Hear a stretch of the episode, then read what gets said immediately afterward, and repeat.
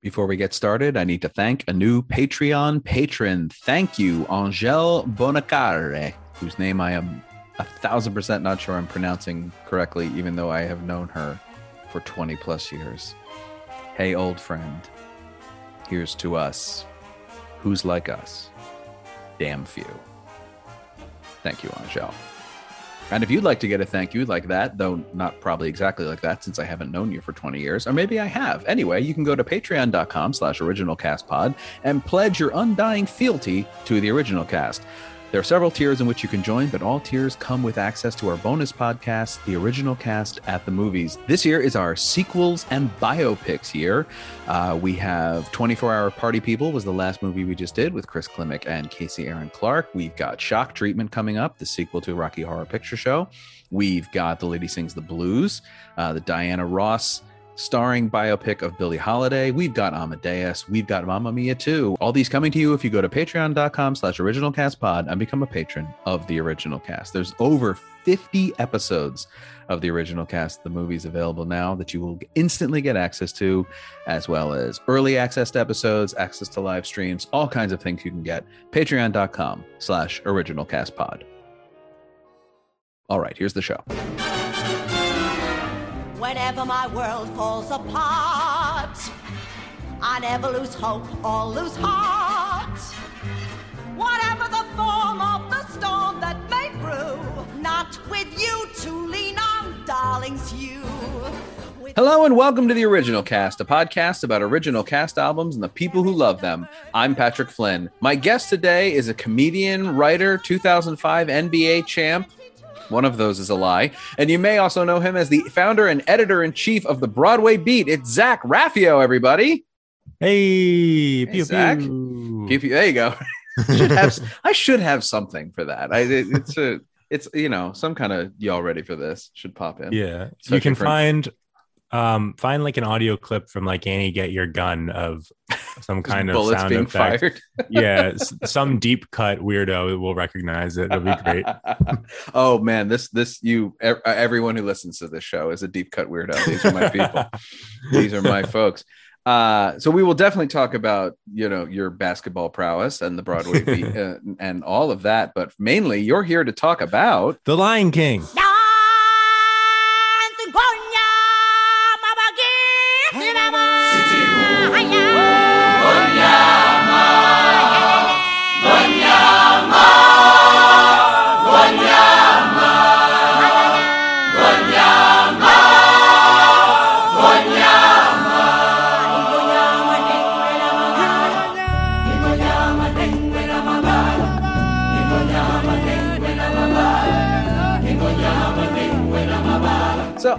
ask. I had Haley Jane on two couple weeks ago, and uh, now you're on. Do you guys just like love listening to t- musicals for pe- people for all ages? Is this the uh, with Joseph and Lion King just constantly playing in your apartment, or how is this? Uh... Yeah, neither of us have ever uh, listened to anything with a curse word in it. Oh, it's sort good. of like uh yeah, it's sort of a rule of thumb. Got it. Uh, Keep it. I like to think we're not PG. missing anything. Yeah.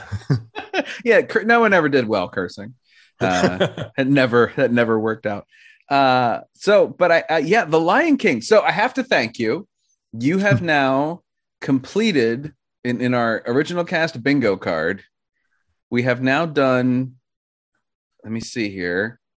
Of the top 14 longest running shows in Broadway history, we have done all but three with Oh, wow. this with Lion King, which is third. We no one has come on to talk about Jersey Boys, and I probably wouldn't have them on if they did. Uh, no one has come on to talk about Mamma Mia, which is actually a little more surprising to me. Uh, yeah. And there is no original cast recording for the 1976 revival of O Calcutta, so that one can't be covered, unfortunately. But yes, here we are, Lion Wow. King, still running. I walked past the marquee last week uh and and there it is there it sits there on broadway so i have to ask you how did the lion king come into your life Uh, so my parents are big theater people. My dad was a Broadway pit musician for 35 years. My Oh, mom wow. Was a stage manager. Yeah. Speaking of long shows, he was at Chicago for 13 years. Uh, oh wow nice Yeah. So long, long time hearing those songs. uh, Yeah. wearing a, wearing a tux on stage. So I was going to say I may have seen him on stage based on when I saw saw Chicago. yeah, the, the first 13 years of it, he was he played bass and tuba. So there's um always been like a lot of musical theater sort of in my house. My parents were uh they you know exposed my brother and I to a lot of it early. And The Lion King was one where I had seen the Disney movie. I you know was familiar with it, but it wasn't like a a repeat viewing in my house. But Mhm. the cast recording my parents loved and like the additional songs, the way it was fleshed out, the production behind it, they were they just adored it.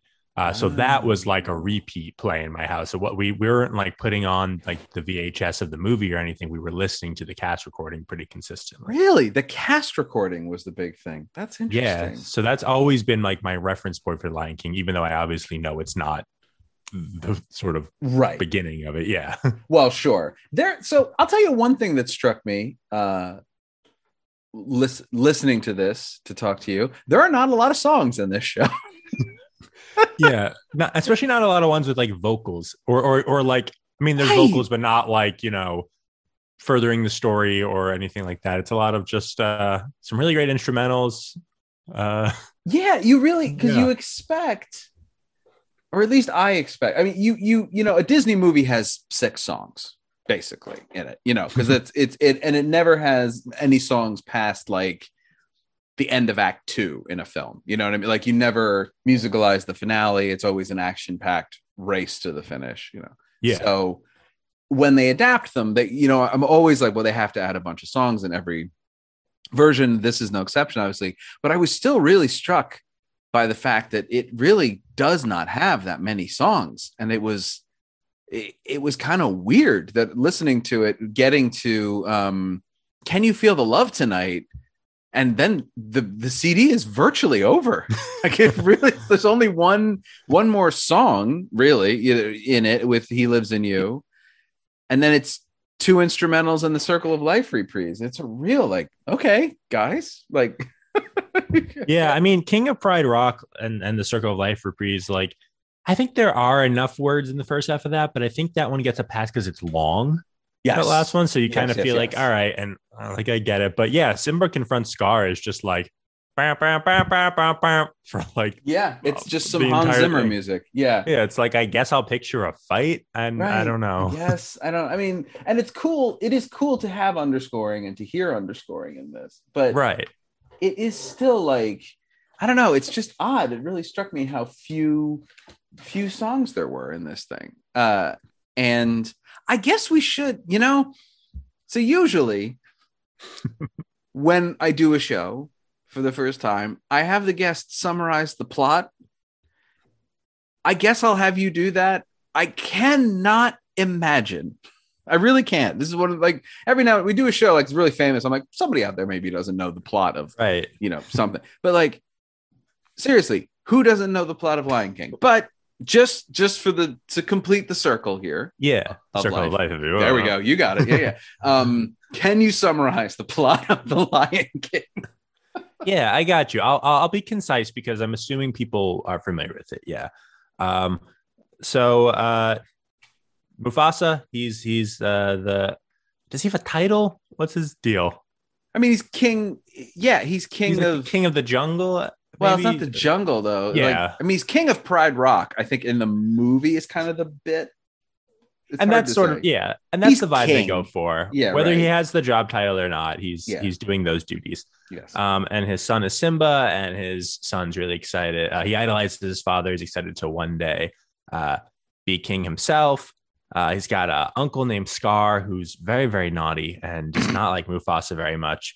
And Scar uh, kills Mufasa, he kills his brother, which uh, is, isn't It's no great. good. Did- Yeah. No, no. Uh, so we fast forward, like at the, the last song of Act One. Uh, uh, Simba meets uh, Timon and Pumbaa, who are these uh, guys running around causing a ruckus, and he and he's a child, and they're like, "Why don't we take this little boy with us?" And they all start hanging out, and then we fast forward to the end of Hakuna Matata, the famous song, and Simba's now an adult. Um, Scar has sort of like run amok around Pride Rock, and uh, oh, also Simba's in love with Nala, who's his childhood friend. Uh, who I think is that Heather Headley in the It is act? Heather Headley in this recording. Yeah. Yeah. Oh man, Shadowland is so good. Oh yeah. Um, uh, and he, you know, uh, takes down Scar, and he learns that even though his dad Mufasa's gone, everything he taught him and everything he instilled in Pride Rock lives within Simba. And uh, Scar goes away, and and Simba rules the land, and everyone's happy again. There you go. That works. Yeah. It's I mean, and and as the famous you know synopsis is, it, it's Hamlet essentially. Yeah. Uh, with an action-packed finale. It's- which I guess. I guess technically Hamlet has an action-packed fin- finale. This this is a little happier for our hero than uh, than Yeah. Hamlet is. Um, yeah, it's uh, and obviously based on the the animated Disney film. It came out three years after the movie did on Broadway. Famously directed by Julie Taymor. Um, have you seen it? I have. I saw it very late. Like I saw it. I, I was I think I was like high school age, so I'd been listening to it for Mm. easily a decade more. Um, but I have seen it. It's a visual masterpiece. I mean, I would say it's a gorgeous, Yeah. gorgeous production. Yeah. It's it's one more thing that you're like, oh, that's so neat. After another, like the Yes. entire time, it's just it's it's a lot of fun.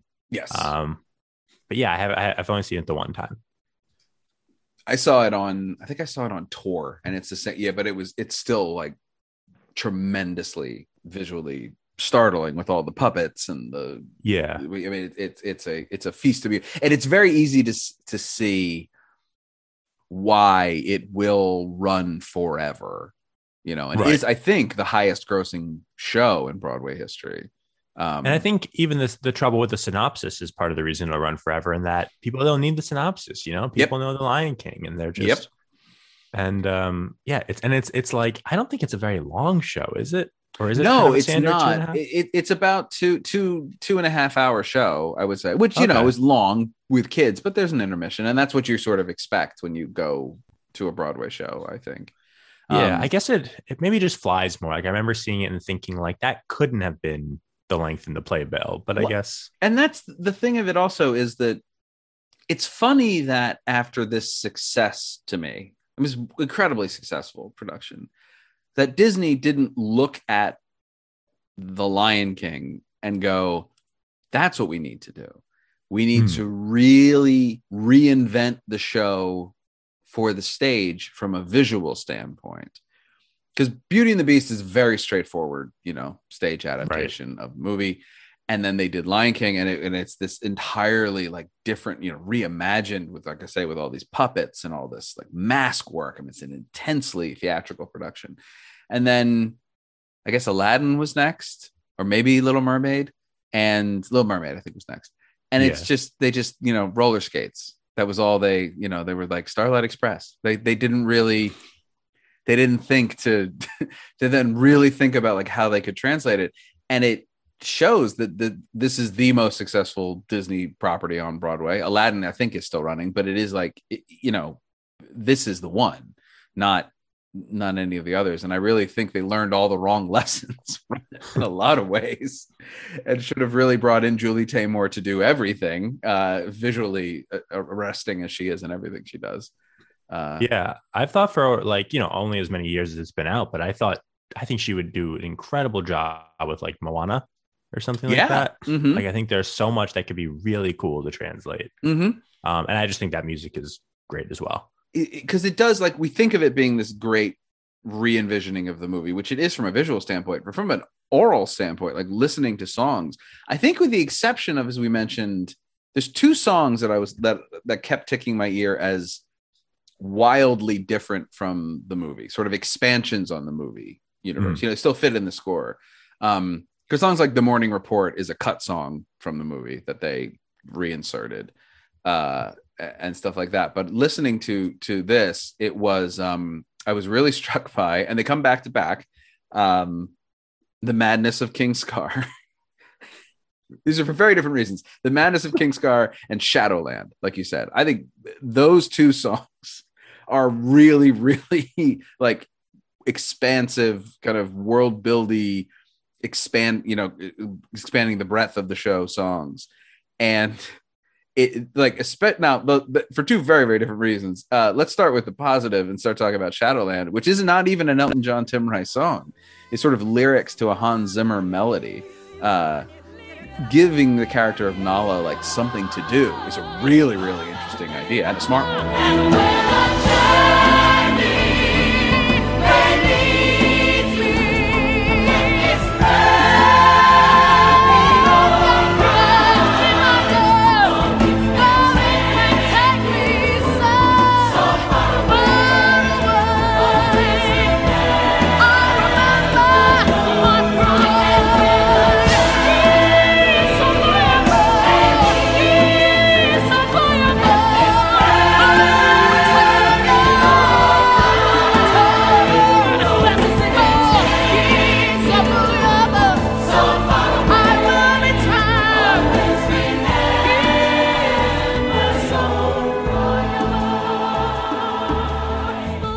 It's just like I don't know. It, it's it's.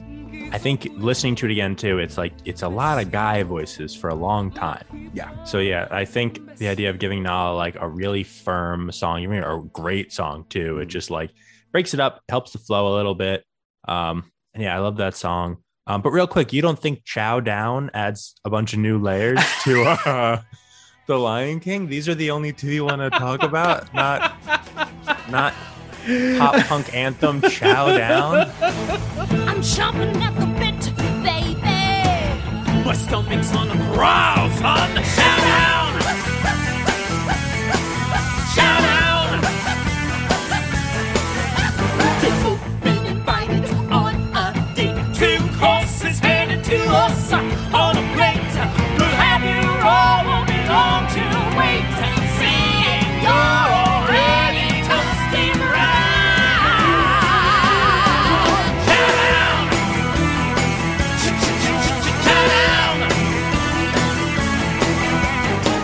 It's one of those musical it's one of those moments that like people make fun of in musicals where they take a like a one and a half minute movie scene and expand it into a five minute song where they just sort of circle around the same points over and over again and repeat some familiar dialogue I mean, that's It- essentially the morning report too. Like as you mentioned, Yes. it's like this the scene where he, he's Oh, teaching him how to pounce, and it's like, what if we made that two and a half minutes? it goes And on for so long It It's it's very catchy, but yeah, it is one of those things where it's like, I remember that scene in the movie a little. yeah All right, and it's in the movie now that song that vert is in the movie if you get the like i probably if you watch it on disney plus but it's like one of the reasons my Oh, wife and i it? keep yeah it's what we keep hanging on to these our dvds of some of these movies to show the kids because they're just like no like that doesn't that doesn't happen. So it's like a little scene because the scene is super cute where he teaches him how to pounce on zazu and zazu gets, yeah, you, you understand that zazu is a sort of beaten down like humorously you know it really puts you lets you know who zazu is and like why zazu has a certain amount of animosity towards simba but Yeah. and why he sort of treats him like a kid in a really really real like and and be treats him the way he does um which is great in the song i don't really i mean aside from all those like man i'll tell you tim rice can like write a list i guess like and like anybody can but that like litany of of animal j- i will put jokes dad jokes we'll call them animal dad jokes is just like man this is the second damn song it is too early for this in the show Chimps are going ape, giraffes remain above it all. Elephants remember, though just what I can't recall.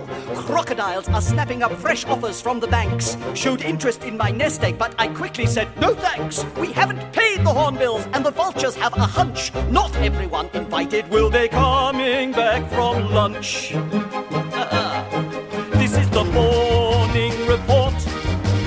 the long and the short. Every grunt, roar, and snort. Not a tail I distort. On the morning report. What are you doing, son? Pouncing. I mean, it's it starts off mapping like like finance onto Yes! like the animals world. we haven't paid Which- the hornbills is my Amid the hornbills, um, the, uh, the gators, they're like getting fish from like the banks or something. yeah It's like oh a that's right the gators are yeah the gators are yes withdrawing from the banks or something i mean yeah, Yeah. it's like gosh and it's it's so funny, and it's it's and I think it's very clever. Like it, but I don't know. It's it's also like I don't have a word for it. I It's love just- it. Do you really? Okay, see that's Yeah. interesting. I, this is interesting. This is an interesting, and actually, this kind of ties in a little bit to what Haley and I were talking about, where it's like I was so. I mean, the movie came out when I was in high school, and I saw it in the theater, and then babysitting on Mm. endless loop. I mean, everybody had this VHS, and and it would just be it would always be the one that was on. So the movie. I'm no, I like. I think the movie's really good. I'm. Not, it's not one of my favorites, but I do think it's very, very good. Um, but it's in my head, you know, in a very, very specific way. And when you do things like the morning report, like you said, it, it, it just feels very wrong to me in a very, very real way. And a lot of that has to simply do with the fact that I'm used to it the other way. I mean, that's a big, that's a big part of it, certainly. and that's probably a big reason why I love the morning report in that my the cast recording was kind of like my right Mhm. way. Yeah. Um, so some of these songs, when I mean, like I haven't seen the Disney Plus or like you know any kind of addition, like putting that scene back in, but to me, like I mean, I understand it on paper that it's not right, and I understand it on paper that the song is crazy, Mhm. but in my like primal reaction to it, I'm like, this song's a fucking banger. You can't get rid of the morning report. it's long and it's short. We're not gonna sit It here is and right. not It's the talk about it. short. How can we not sing about the morning report? It is also from Yeah. like a musicals standpoint, just a weird song to put second. Because like usually early. if, if you think that like usually the second number in a more traditional musical is kind of a more upbeat, short, like I, there's a term for it, but the, the song I always think of in this case is "I Can Do That" from Chorus Line, which is just Mhm. like a tap number off the jump that's like two and a half minutes long. We're just going to give you a big like number before things get serious. Yeah. This really just like just sort of happens, like it just sort of thr plops in, and I'm just like, I don't, I don't get why why we're here exactly, especially with we're we're very close to I just can't wait to be king. You know what I mean? Like we're very close to it, and it's just not it's not there. we're not there yet. yeah, it's like almost not short enough to just be like a bridge between the opening and I just can't wait to be king, but it's Mhm. not long enough or like it doesn't make enough sense to be its own thing. It's kind of this weird no man's land song. Yeah, Um, but that's fine. We've also talked about it now longer than I think it deserves. So we're just yeah, yeah. We'll go back to the madness of King Scar. so Zach, my God, man, I forgot about that song. That song's wild. Zazu, Zazu, Zazu. Yes, sire.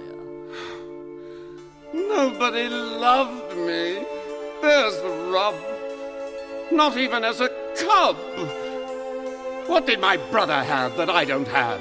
Do you want the short list or the long? Whatever. Well, he had adoring subjects, Now. a loving family, No. a devoted queen. That's it. I need a queen.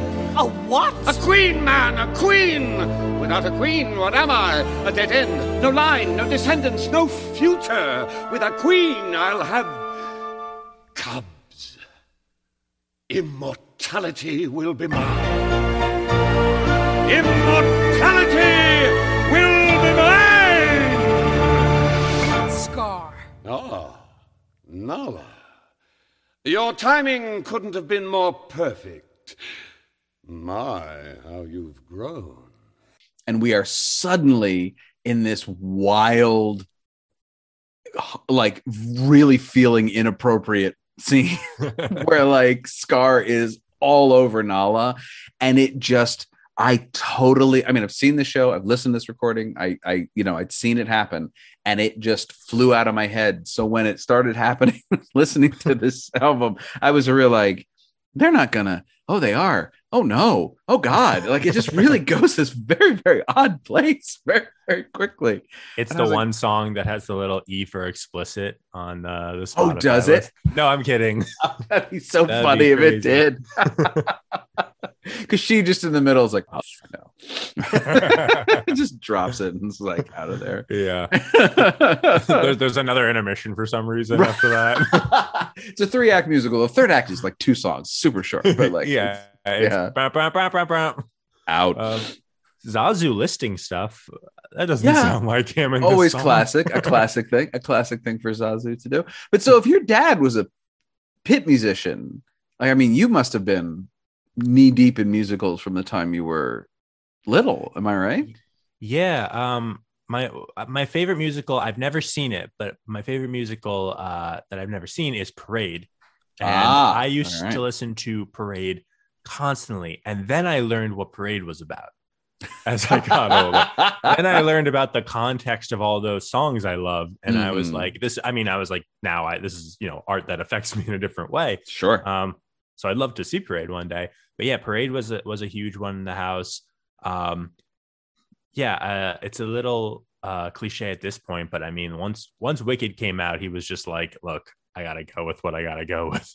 Um, he was like, he was like, "I'm gonna play the hits if if if they're hitting." So um, yeah, my, my dad introduced me to Wicked, which was cool. yeah. Um, but yeah, um, uh, Parade was really like I think th- there was a ton of others, but I think like the ones that were most formative to me that would be play around the house were The Lion King and Parade.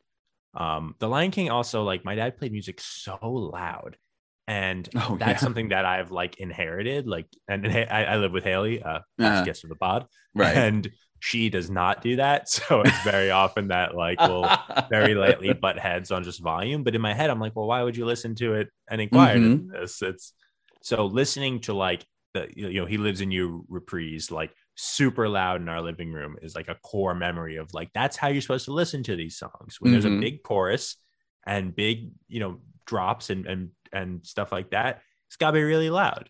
Uh, so I think Lion King kind of taught me that that's how I like to listen to music too, for Mhm. better or worse. Sure. I mean, yeah, with that, with the, you know, Hans Zimmer requires to being played at a, a certain volume. Like, I think that's where he, and Elton John too. I mean, th- these are, and it's recorded that way. I think that's a really, both that and Parade are, are big scores with big orchestrations and large orchestras. And so it makes a lot of sense to, to crank the volume on them, certainly. Yeah, I mean, there. I mean, Lion King, particularly. I mean, there's an, it's like anthem after anthem. Um, also, like you know, the last song, like the the last Circle of Life reprise, it does that thing. I, I'm such a sucker for when it's like kind of stops and then rises a bit.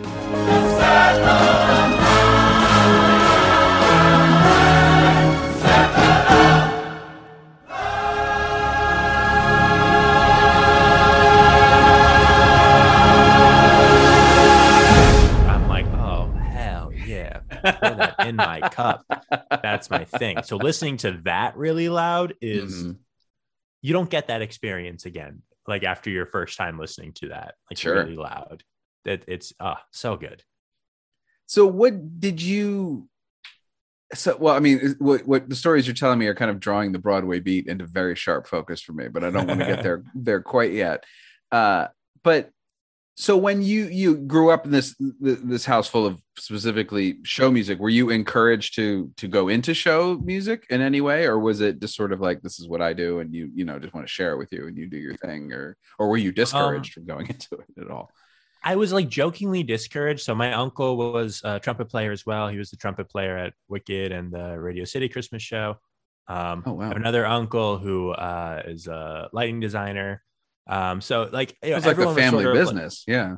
Yeah. So like so there was just like a a, a lot of different people coming around. A lot of people like you know even on different sides of the family who just knew each other or worked with each other or knew all the same people. So there was Mhm. always kind of like theater chatter around me, which I always thought was like so exciting and really cool. And there were so many names I would hear. Like I would hear like the names of like the local union rep, and to me they were like someone that everyone knew like Mm. they were like they were like a, a real celebrity in the world because i was like oh well my uncle's talking about them and my dad's talking about them so right. this must be someone Must who's be in somebody. the news when in reality it's just like a cello player at a show who got elected to this board seat Sure. um so i think it's it, it in a fun way skewed my vision of the world for a little bit um but yeah it was it was kind of everywhere but i, I was i definitely wasn't like I, I don't know I, I did like band and stuff like the way every like elementary middle schooler kind of does but i wasn't very disciplined with it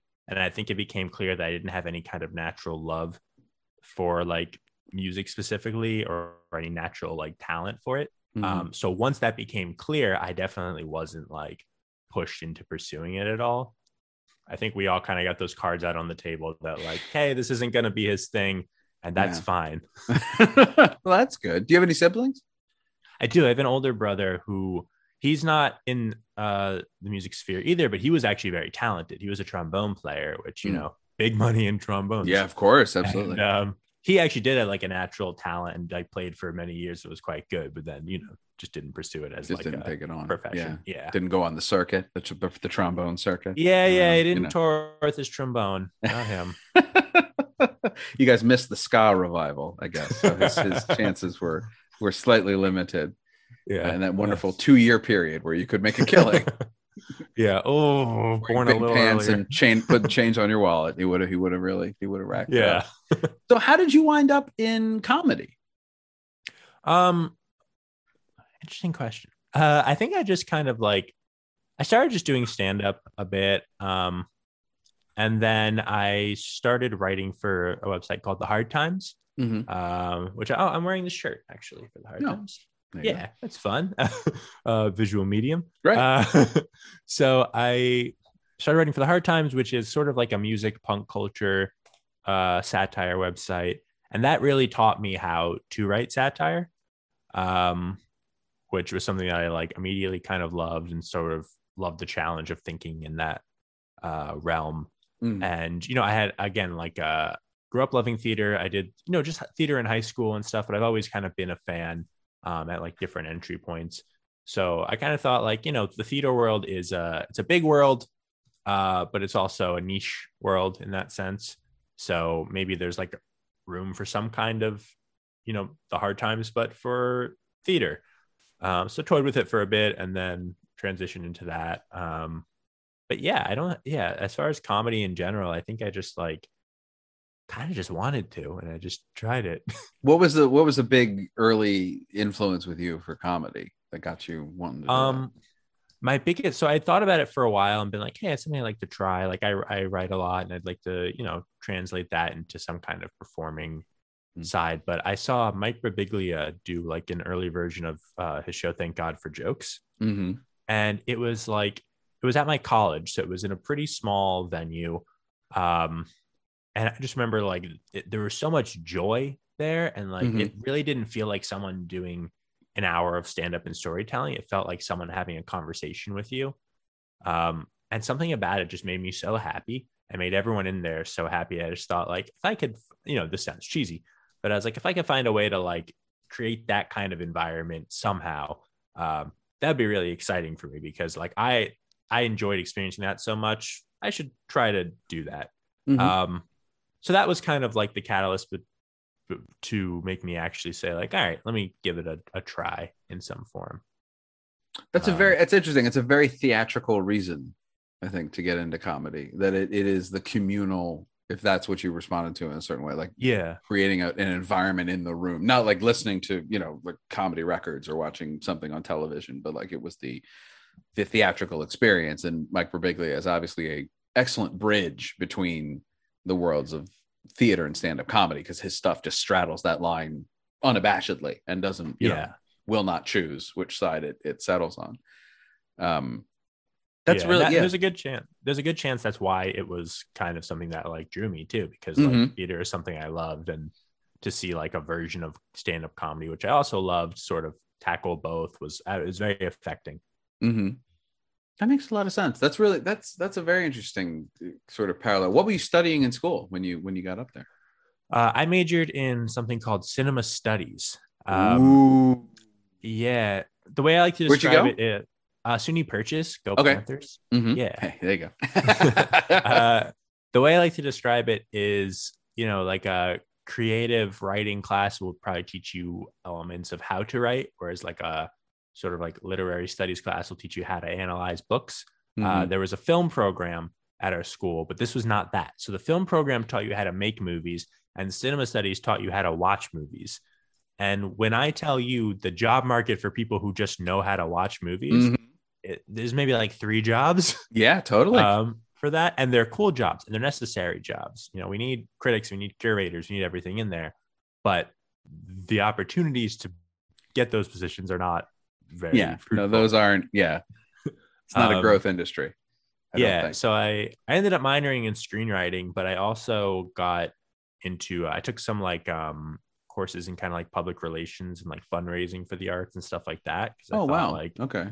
this feels adjacent um Mhm. so i think that helped me too just think of like okay what other kind of positions of work are there in the arts what kind of what are the sort of behind the scenes things that go into the arts um i think that was really valuable i think it took me like two years of sort of like watching a movie for homework and being like i'm not really getting what i need from this to be like all right i got to stay in the arts but how can i find out what else is here um, sure. i'm glad i realized that two years in Well, and was- uh, yeah, but I think it, it it's also interesting that having grown up in a in a household was surrounded by people that were in those fields, like a arts, you know, uh, not not arts adjacent exactly, but arts. You know, they weren't they they weren't the stars. They were in in the band, or they were designing Right. lights, or they were doing any of that. It is those other jobs that not everybody sees when you you know go see a show not everybody's aware of of the crew uh, or the pit you know Yeah. that's not that's not necessarily right it's something that everyone's staring at so you obviously had sort of a, a leg up there too to be like oh no there's all kinds of jobs floating around everywhere for this sort of thing Yeah. Yeah. Like, like there's people who don't know like that a stage manager exists, which is Sure. fine. No one's saying they have to. They're not there to, you know, get the the whole like call sheet for everyone right coming that day. But um, it was interesting knowing that like, oh, a lot goes into this. yes Um, and, and that's always something that's just kind of fascinated me on a certain level too. Um, I, I, and I, and as much as like it fascinates me, I also like still need to learn more about sort of like the back end of like theater and the arts in general. Like I feel like I'm still learning stuff, and it's always really exciting. Well, I think everybody needs to learn more about about that, which it, it really I do because it is it's so poorly understood and Yeah, so as you say essential uh because i even think that like the, the joke i thought of when you say there's people who don't know what a stage manager is and i thought yes they're called producers Uh, it is this idea of like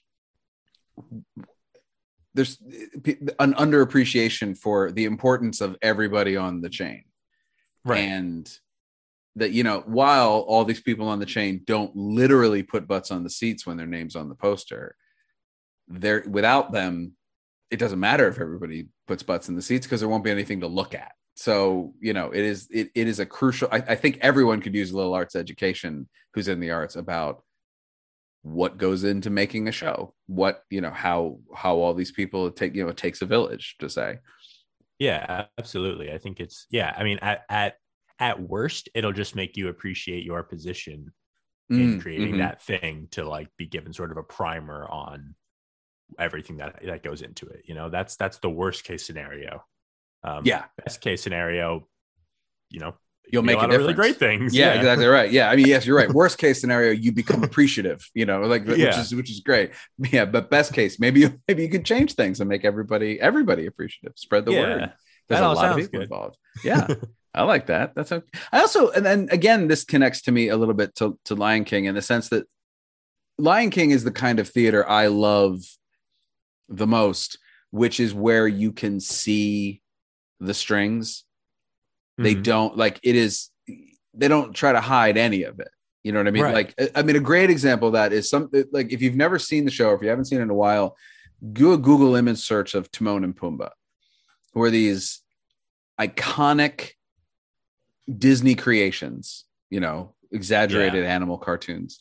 And when they put them on the stage the the actor playing Timon is you know dressed in green, which doesn't really blend into the background, operating a puppet. So you can see him, but he's sort of you know meant to fade in the background. But the actor playing Pumbaa is wearing this like giant face, basically, and it couldn't look any weirder when you really start to stare at it. Uh, but it looks good in the context of everything else that's going on and that's what that's the kind of theater i you know the, the birds are flying because people are whipping them around on top of poles you know fishing rods and, and things like that it it becomes Yeah. sort of like a celebration of the, sh- the the show but also a celebration of theater so growing up uh, near me, there was a theater called the Westchester Broadway Theater, Mm. um, and, and it was like a you know like a dinner theater. Um, and they did some really great shows, and when I was in high school, I would just see Singing in the Rain there, and I think it had only you know most of their shows would run for like they do like a month, and they do like a month of a new show, and then they do like a month of some kind of like cabaret or something. Mhm. Uh, Singing in the Rain was show. It was only the third night that they were doing it, and they announced that the uh, normal actor who playing the Gene Kelly role uh, won't be on tonight. He's not feeling well, so the choreographer is going to be on because understudies aren't ready. Uh, Mhm. so you know, be patient with them was the idea. And we were like, yeah, absolutely. Um, so he had the script with him the whole time. It was great. The dancing was fantastic because he was right, I'm sure. Yeah. Um, he at one point, you know, he didn't know the words to the song "Singing in the Rain," so he like sort of like queued up the audience to sing it for him, which was like, you know, it's like people paid money, yeah, but at the Right. same time, it was cute and it was fine, and like Yeah. he was trying, they were working with what they had.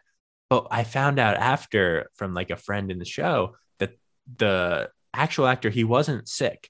He was they were rehearsing during the day and he went backstage and he was like sweaty or something so he grabbed the first like rag he saw oh no. and he wiped his face with it and it had like not cleaning supply but like something for like some kind of like industrial chemical oh on it. and he was temporarily blind for like 24 hours You couldn't oh see my god. so that's why they had the conductor and it was like not long before the show that's why the the choreographer not conductor choreographer oh, yeah. like had to hop on and I was like, okay, well, yeah, obviously they're not going to come on the loudspeaker and tell us right. That there was an industrial tale. accident backstage. yeah, that there was this like freak scenario, Oh but gosh. that always stuck with me. That I was like, damn, anything could happen. So I want to ask you uh, about specifically, though, about the Broadway beat, which uh, I said this to Haley when she was on, but I'll say it again. I absolutely adore the Broadway beat.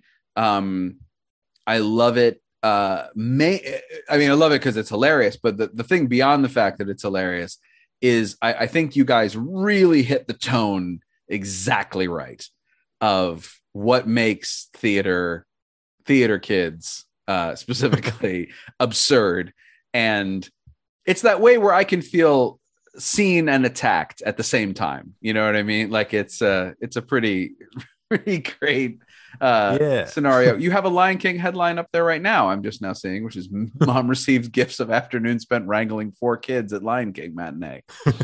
Perfect. Yeah, Thank you. That's very, very, very kind of you. Um, how did it um, how did it how did it come about? Yeah, so I mean, um, it's just kind of the intersection of I've been writing for the hard times, really love satire, and again had like a theater background, love theater, and kind of thought like, could there be some an audience for this in some way? Um, because again, I think theater is like seen as a niche, but it's a big niche and it's a very, very passionate niche. Hmm. Um, so you know, I talked to Haley and um, one of our closest friends, Edward Precht, um, and another friend named Justin Ayer, who's very funny, very in, uh, in tune with the theater world. And we just started like putting some headlines together. Started to think like, what would this site look like? What would it look like if people wanted to write for us? All the kind of questions that you sort of fill in.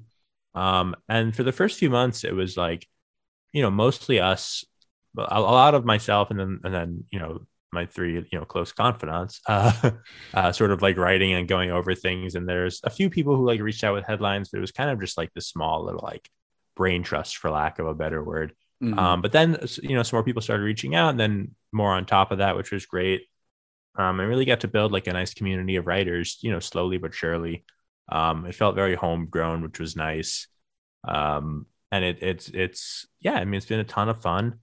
Um i think yeah uh seen and attacked is really actually like the it's kind of i'd say the thesis of the site even though i never realized it could be phrased that way but that is but that is kind of it in the sense that like we always want to communicate to like any contributors and to ourselves that like we love theater and we we are inspired by it um so even though we're making fun of elements of it we're making fun of ourselves and we're having we're laughing like together you know Mhm. like we would never write an article that's like this show sucks because that's not the mission of the site. It's not satire either but you know what i Mhm. mean. Right. Um so i think that that's kind of the way it's like anything we, we make fun of like there's a part of us in that that we're making fun of. Um so it's never like fully us pointing at something or like punching down or anything like that. Like it's punching across Mhm. if anything. Um, and every now and again punching up I, I think is the good definitely punching up but but never punching down, just sometimes just slapping ourselves in the face, which is Right. fine. Yeah. So I, I have to ask because it is niche. I mean, you're not wrong. And it's also sort of niche within niche a little bit, being that like it's, you know, satirical style news reporting on on theater. So it has its own, Yeah. you know, secondary nicheness inside of it. How many times do you have to throw away a joke because it's just too niche within the niche within the niche? Um, it's a good question. I think I think the only time we had to throw away jokes is there's been a few that we were like, this is really really funny, but it's just not worth the risk of people getting mad. Mm, And I think like, and there's something to be said for maybe when you really examine that, maybe that that means it wasn't punching across or punching, Mhm. you know? yeah. I don't know. I'd have to go by case by case. But I think when it comes to being super niche, like we've run some that I didn't understand the pitch. And I'd have to ask the contributor, like, hey, before I pass on this, can you just clarify the joke here? Because Mhm. it may be something I'm not familiar with. And they explain it and I look it up and it's super funny. Mhm. Um, we've had that, you know, it doesn't happen as often as ones that we kind of get immediately. Sure. Um, but I think when it comes to that niche stuff, it's like, you know, if a few people get it and it really speaks to them specifically, and I mean specifically, um, that's fine because if you don't get one joke, you know, the next article you're gonna love. Mhm. I, it's kind of like my thought behind it. Um, and if not, if we're not going to be the ones to make those hyper specific jokes for people in the theater community, who's going to? Right. Um, so I think like that's not, yeah, I think like it being too niche or anything is is not something that would like scare me away Mhm. um, necessarily. As long as it's still like funny and I can like be you know explained or can find it on my own, sort of what the take is. Sure. Um, because you know sometimes things are just like niche and they don't necessarily work. right. I mean, yes, there because there are some things that can be classified as niche that are really just like just no, that's just literally just you. You think that's funny, Yeah. know, right. And that's fine. Like you go ahead, but like we're we're trying to run a website here. Uh, yeah. like like one of my rules for the site is if the person is uh, if the person's not incredibly famous or naming their actual name isn't integral to the piece you got to Mhm. make up a name because again there are Mm, people mhm. if you look at like the list of tony award nominees like these people are if they weren't before now big names in the theater community and notable names but as far as like general pop culture goes in the general public they might not be very well known so Right. we don't want one of the first results when you google um Matt like Doyle. gabby beans Right. yeah exactly Mhm. to be them saying this fake insane thing they didn't say Right. it, it- it's really just like a courtesy at that point because it doesn't help us to like put people in that position Sure. um, so that's that's like a big rule of the site too, where if it's not like, you know, a Lin Manuel Miranda, Miranda adjacent name where people will see it and be like, oh, I know they didn't say this thing, or we don't need to name them for the story, then we just absolutely always make them up. Um, yeah. I mean, I think you have one on there right now about um, which is very funny, of uh Aaron Tveit and fake mustache and glasses asking for the same Tony nominations as last year, which is a pretty Yeah. good solid joke as well. Um, obviously he's he's fine. He, he when you search his name, lots of results are going to come up. You guys won't. Yeah. be- yeah, and it's so absurd that like Right. it'll take you a second to be like, if someone does think for some reason for a second it's real, I think that'll go away pretty quickly. But the, the, Um, I, I will say that one that like the the tone that suits sort of. I mean, I'm just flipping. I'm not going to read these headlines because that would just be super boring. But it is like just go to the website and, and you'll see what I mean right away, folks. And I, I said this when Haley was on. If you're not if you're listening to this podcast and not reading the Broadway beat, I don't know what to do with you. But one that really not got me knocked me down a little bit recently uh, was about the minutes, which is so funny that like especially all the conversation now around it with the Tony Awards. The fun Carrie Coon's husband wrote a little play, uh, which is just like that joke works on like nine nine levels for me of, of I love the fact, but like more than anything, being rewarded for the fact that I know Carrie Coon, who Carrie Coon's husband is. It's just such a great like. Having recently watched the the Ghostbusters Afterlife with my son and being like, oh yeah, okay, that all makes sense. Like the casting of this movie makes a little more sense. I'm being like, oh yeah, that felt like it was written just for me, which I think is you're kind of right on. I mean, I I like that attitude because you're right at the crux of something, which I think is is very true, uh, and actually connects with some stuff I've been thinking about uh, regarding Strange Loop, which is hyper specificity is always uh, more connecting with an audience. It's something that we're taught as writers a lot to not be to be specific, to not you know don't work in generalities. Give your characters specific jobs in specific places, doing specific things. Give them specific backstories. You know, add detail. It will make it oddly more universal, and it's a hard thing to believe and to swallow that like hyper specificity is more universal but I think it is. And I also think hyper specificity in the writing on your site is funnier. Like it's just the the the general detail, the crafting of a character into that very specific way is just more fun to read. It, it all feels very alive. And then you can be more absurd with it because it feels very grounded in so many wonderful details. Yeah, and I think it, it helps it uh, stop it from feeling limiting in the sense that it's like, okay, the Broadway beat, they just talk about Broadway productions. It's like, no, Right. this accompanies, it branches out to all different elements, you know, like, like we can encompass dancers, acting in general, like local community theater. It, it can just go, you know, mapping things onto politics. Mhm. Um, actors in Hollywood who might have some kind of theater connection, now they do something. General pop culture news items, mapping that into the theater world. Um, it really does open it up in the sense that it's like, I feel like we never, and this is a sort of partly a testament to like we have really, really great contributing writers. They're always so quick and so smart. Um, but I, I feel like we're we're very rarely in like a need for an article in the sense that like we always kind of Mm. have some drafts Mhm. on deck, um, which was like a concern early on because, like I said, like the first few months was just kind of our little squad writing.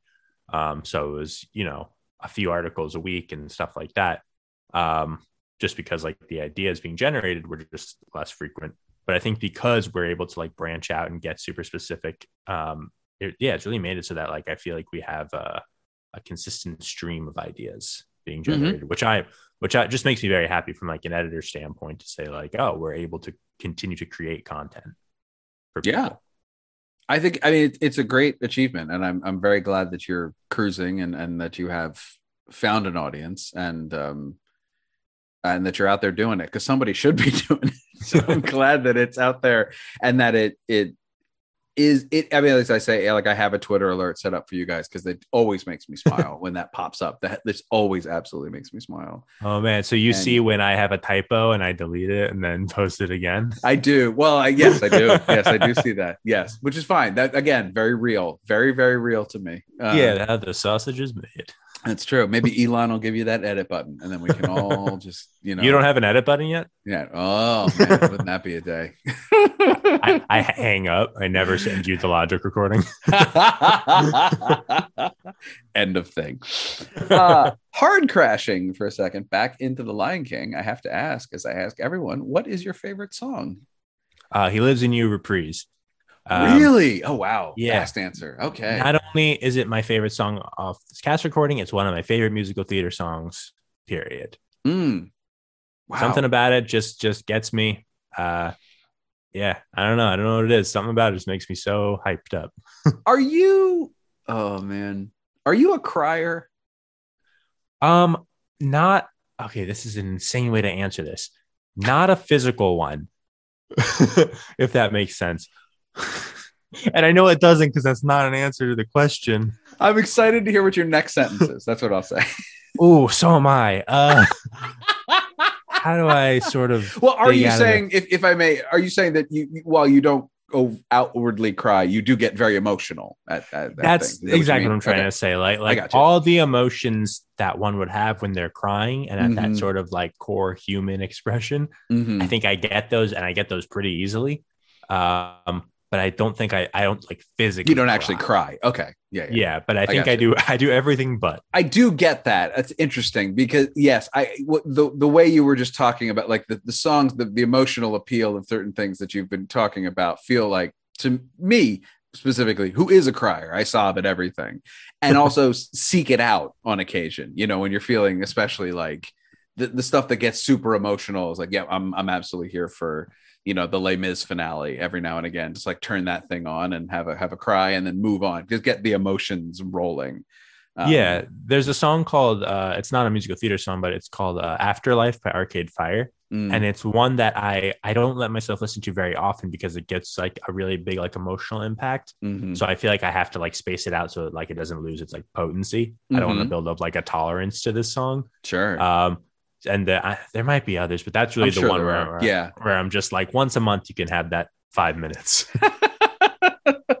Once a month, you can feel. yeah, That's all you get for it. and then it's back to the bedroom. and it's back to work.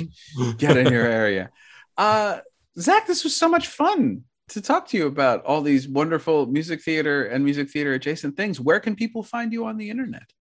Um, yeah, so definitely read the Broadway Beat, follow us on socials, um, and and write for us. Like we uh, are always taking new writers. You can send uh, just five headlines, no articles or anything, just just the headlines. That's all you need to send, um, and we'll get you set up. We'll teach you how to write satire if you've never written anything before.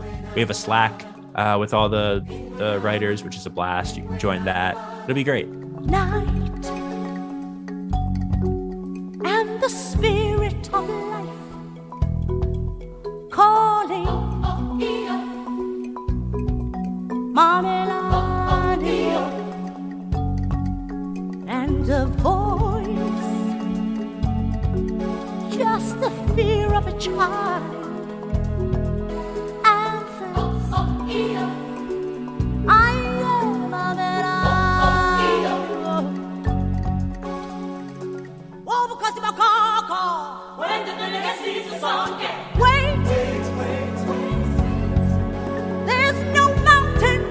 great.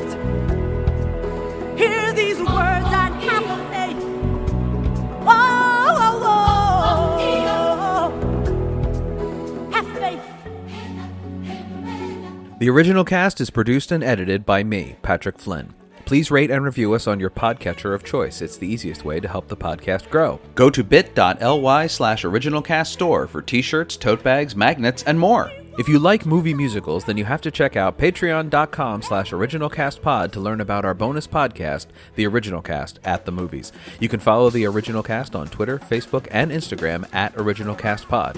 Special thanks to our social media manager, Bethany Zalecki. Hi, Bethany. My thanks to Zach Raffio for coming and talking to me. I'm Patrick Flynn, and I can't. I have rehearsal. He lives in you.